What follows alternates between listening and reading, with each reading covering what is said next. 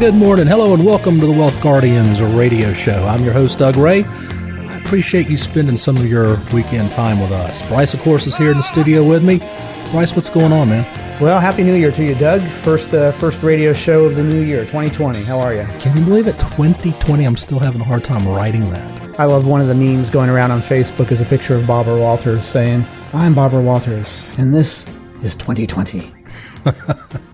you know, it's it's uh, funny because you know last year we were having annual reviews with clients, and you know everybody talks about well, what what do you think that next year is going to bring, and, and we were saying we were saying well, yeah, it's an election year. I think it's going to start out being kind of volatile. Hooey has Boy, it ever been? hasn't disappointed yet, has it? It has not in more ways than one. And then you know we're going to talk about the Secure Act today, and of course that has some far-reaching implications for you retirees out there and you pre-retirees. So that is changing some things up for people, the way, and it's changing things up for us the way we help people with retirement planning. It really is. Uh, one of the big changes is the age you have to start your required minimum distribution. But we'll get into that yeah, in a bit. Don't jump the gun here. Yep. Yeah. All right. For those of you who are new. Uh, to this show. Ray Financial and the Wealth Guardians is a local independent firm, and we work with folks who are retired or they're five to seven years uh, away from retirement and, um, you know, many people, they just don't know how to turn their retirement savings into a steady flow of income once they aren't drawing that paycheck anymore. And I focused, and Bryce has focused uh, our practice on retirement income planning. I've been doing it for over 20 years. And, you know, history shows there's two powerful truths when it comes to finances and retirement. Number one, what got you to retirement is not necessarily going to get you through retirement. I'll second that one. Okay. And number two, losses mean more than gains in retirement once you aren't drawing that paycheck. That is also very true, Doug. And I want to remind everybody out there that your firm, we practice as fiduciaries, which means if we were uh, doctors, we have taken the Hippocratic Oath. Not all advisors out there practice as fiduciaries. It simply means that we have to do what is in our client's best interest, not focus on what is in our best interest. So, folks, if you are out there looking for an advisor, whether they be a retirement planner or not, make sure you ask them the question Are you obligated by your licenses to operate as a fiduciary? If their answer is anything other than yes, well, my suggestion would be keep looking, but uh, that's how we operate. And Doug, uh, the new year, boy, like you said, it hasn't uh, it hasn't disappointed. Uh, I want to take a moment and thank all of the troops out there, especially the ones, the first responders, whatnot, who, who might be somewhere else, who were not able to spend the holidays with their families. That is a key time of year to be able to spend it with your family and your friends. And for those of you out there that were not able to do that because your uh, your selfless uh, service had you somewhere else, thank you very much to you and your families for uh, helping us out and defending our nation. Yeah, and I'll also throw up a special prayer for um, Matt Dunn. Matt's the son of good friends of ours. He went to school with uh, our sons, and uh, Matt was in the Army. He no longer is in the Army. He's a special contractor, but he is in the embassy in Baghdad as we speak. So prayers go out to him and his family. Absolutely. Best wishes to him. All right. You got a trivia question? I do. I think, Doug, one thing that I'm going to try here for the new year and see how this goes over is I'm going to start every segment of our show, the first segment and the second segment, with a trivia question and then we'll give the answer to that trivia question at the end of that segment. So, in light of today's uh, subject, the Secure Act that was just passed, which deals with all kinds of rules and laws with uh, saving for retirement now, which is, like I said, going to greatly impact the way we help our clients plan for retirement. I have a trivia question for everybody out there, and I'm going to caution you. The very first answer off the top of your head that you think you know is not going to be the right answer. So, the question is what does IRA stand for? You, you generally save for retirement via 401k, a Roth, or an IRA.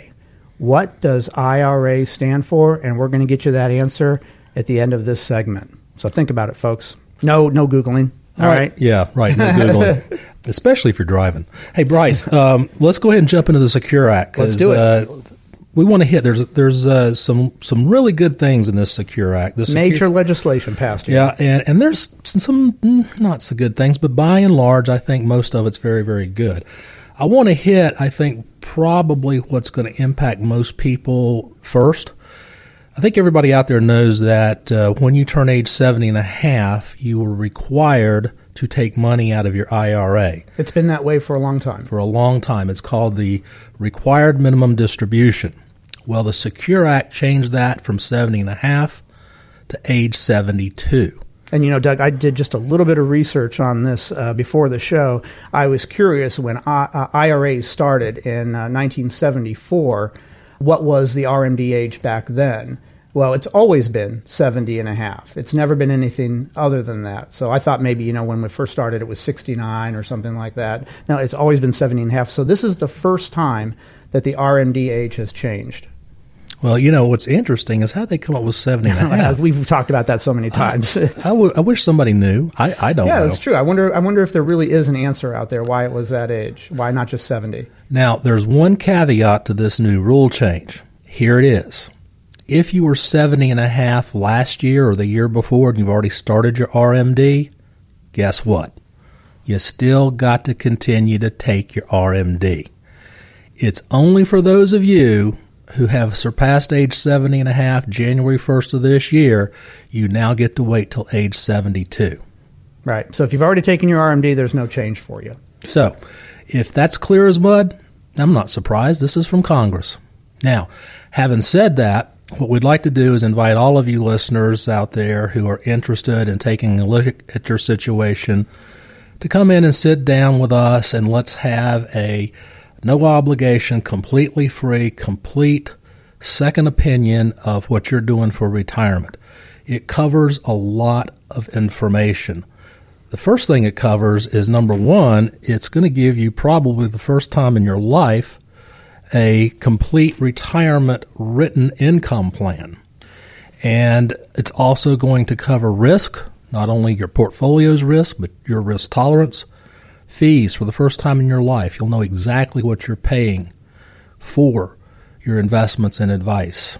And I and I'll jump in there real quick, Doug. If you think that you know what you're paying in fees, unless you are the one client that we have never seen in here, that is not going to be the case. There are fees that you are paying. We can pretty much guarantee it that you are not aware of. And I can't tell you how many people come in here and say, looking at the fees, well, I don't pay that. I don't pay that. I don't see that on my statement.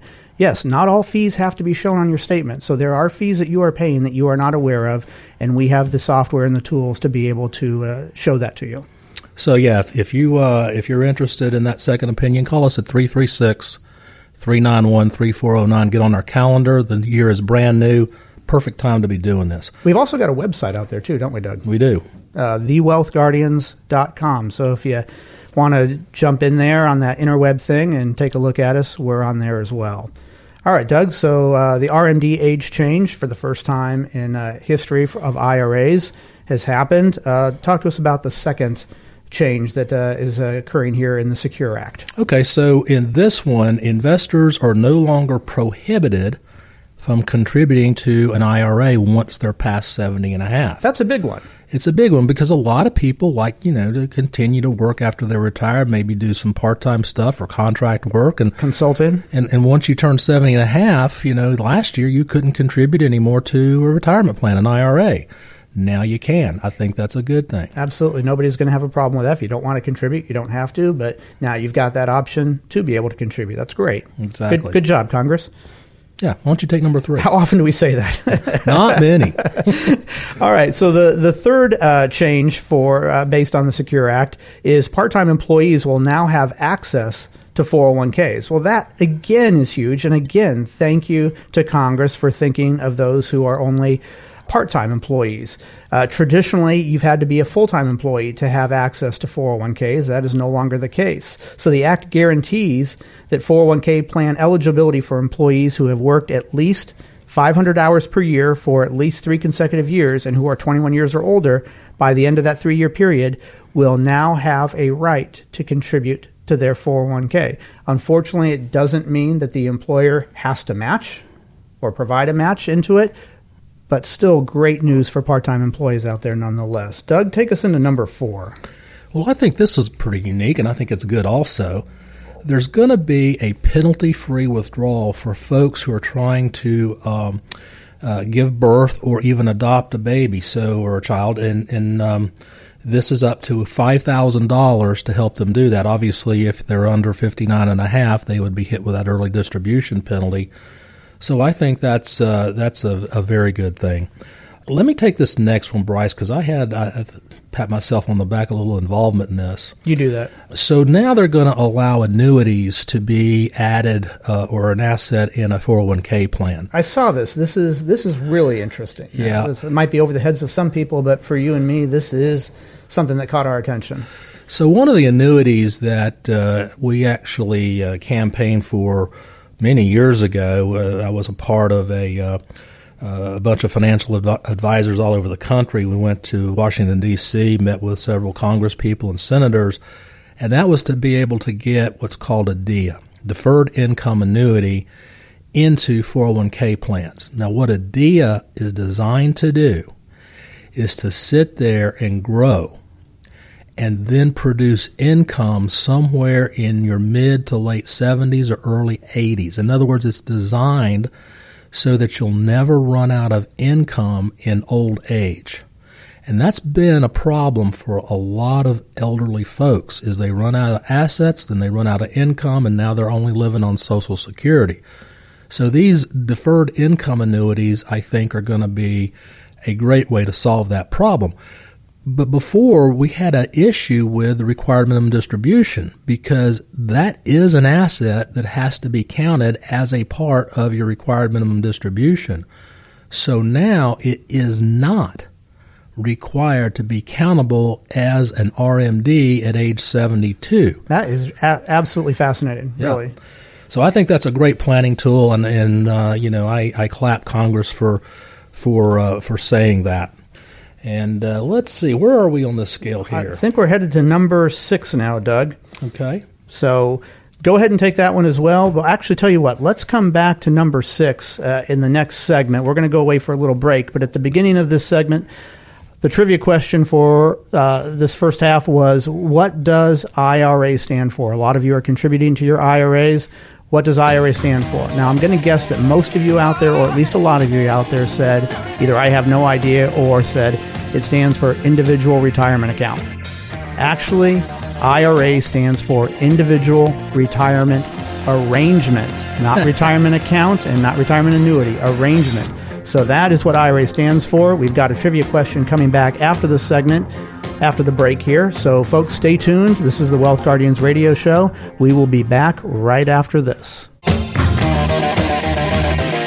And welcome back to the Wealth Guardians radio show. This is the radio show where we help our clients retire the job, yet keep the paycheck. And for those listeners out there who are five to seven years from retirement and want to confirm that you're actually making the best decisions for retirement, well, good news. We offer a no cost, no obligation second opinion to make sure that you are indeed on that right path for retirement. If you want to take advantage of this, 336 391 3409 is the number that you've got to call to get in touch with us and set up that appointment time. Again, 336 391 3409.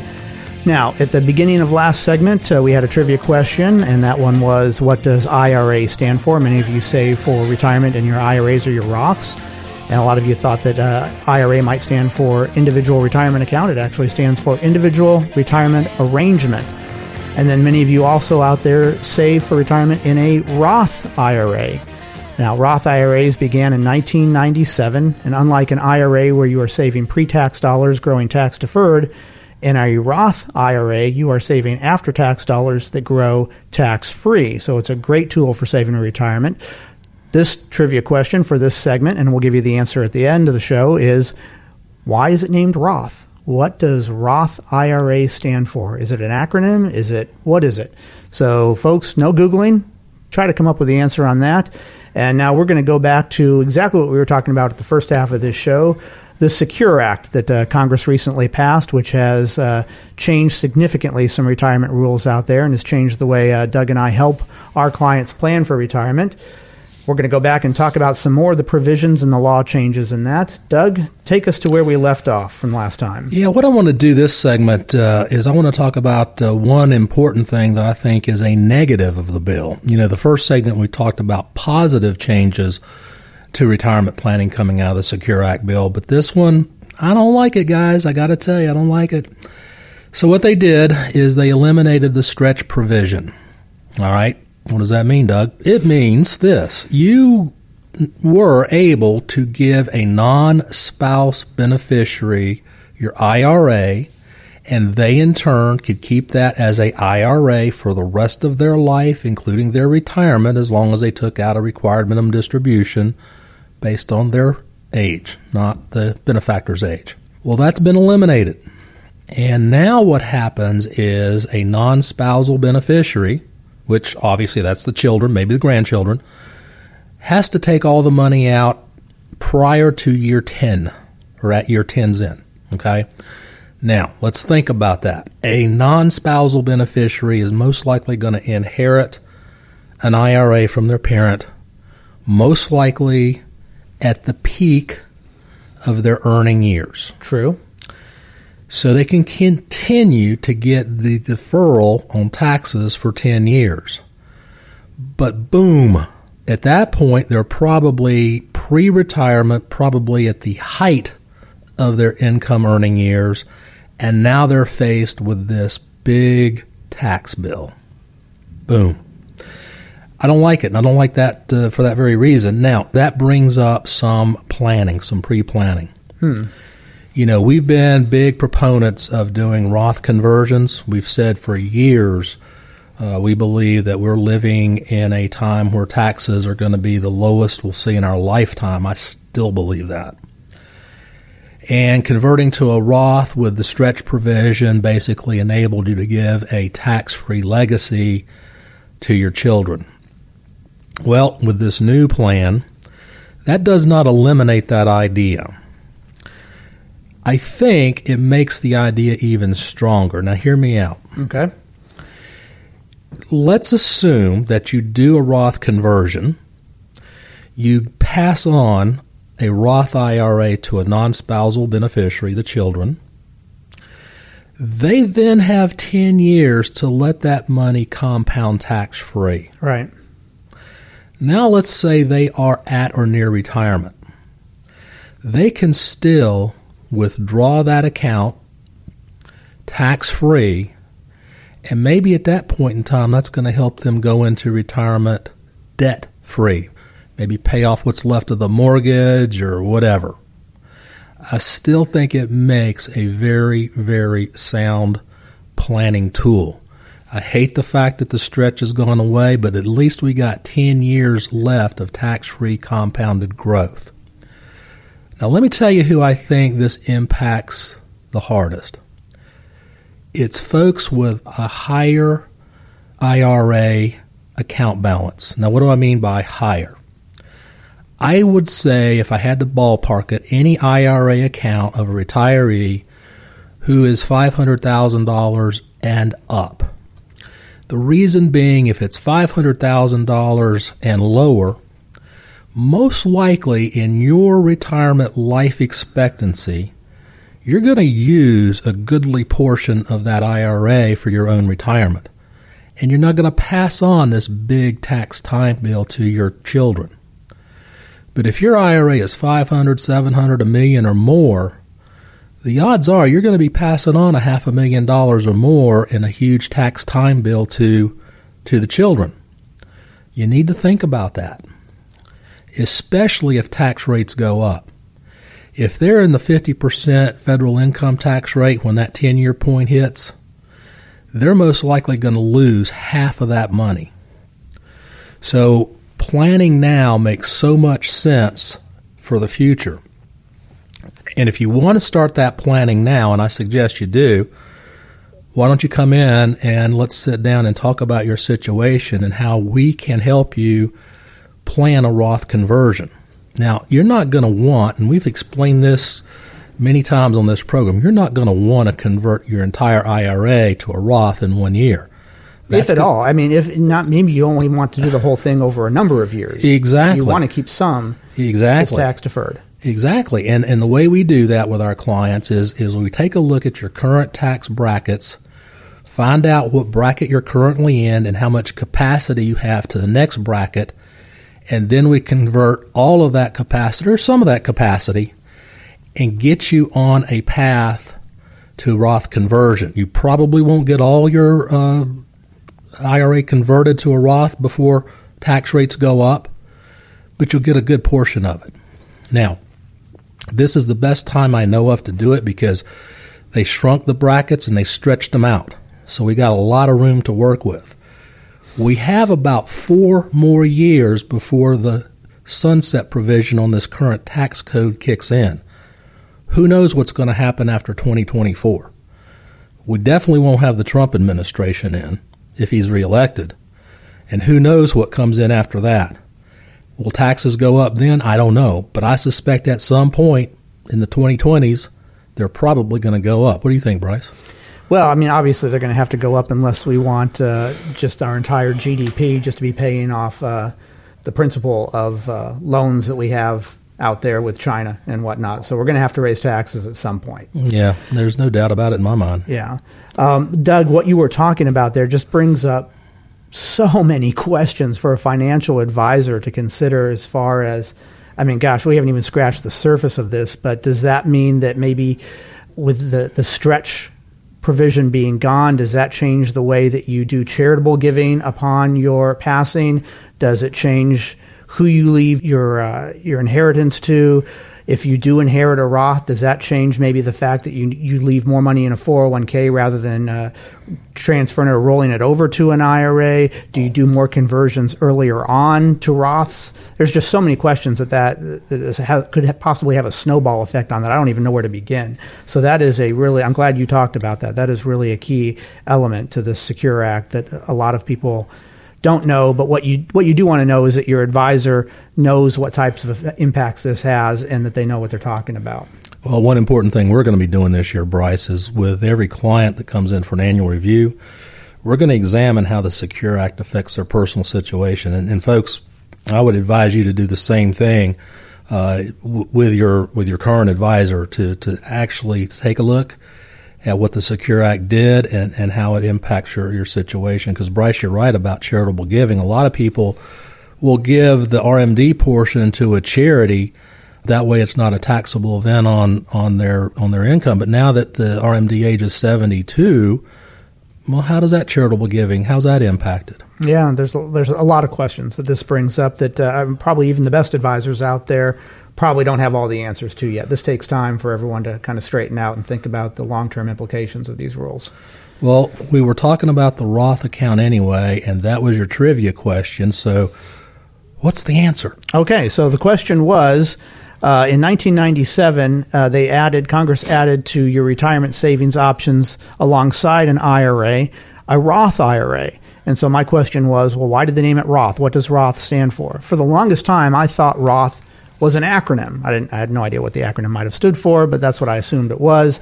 Roth is actually the name of the main sponsor writer of the bill in 1997 that created Roth accounts. So they named it after him, Senator William Roth of Delaware. So that's why it is named Roth account. In case you were ever wondering, now you're a little bit smarter for 2020. Now uh, you know the answer. That sounds great. Now, yeah, that's a good uh, beer question at the bar, isn't it? Uh, every question is a good qu- beer question at the bar, Doug. That's for sure. Well, guys, we have covered a ton of stuff on the Secure Act, but guess what? We didn't get it all covered. There's a lot to this uh, bill that passed. It started in effect January 1st. The president signed it, I think, on the 30th. So, again, it does involve your retirement, it involves your future, what you're going to do with your money.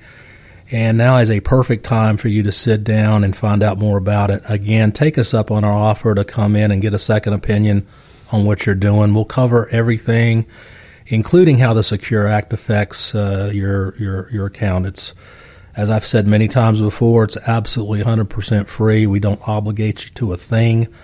All you have to do is call us at 336 391 3409 or go on to our website at thewealthguardians.com.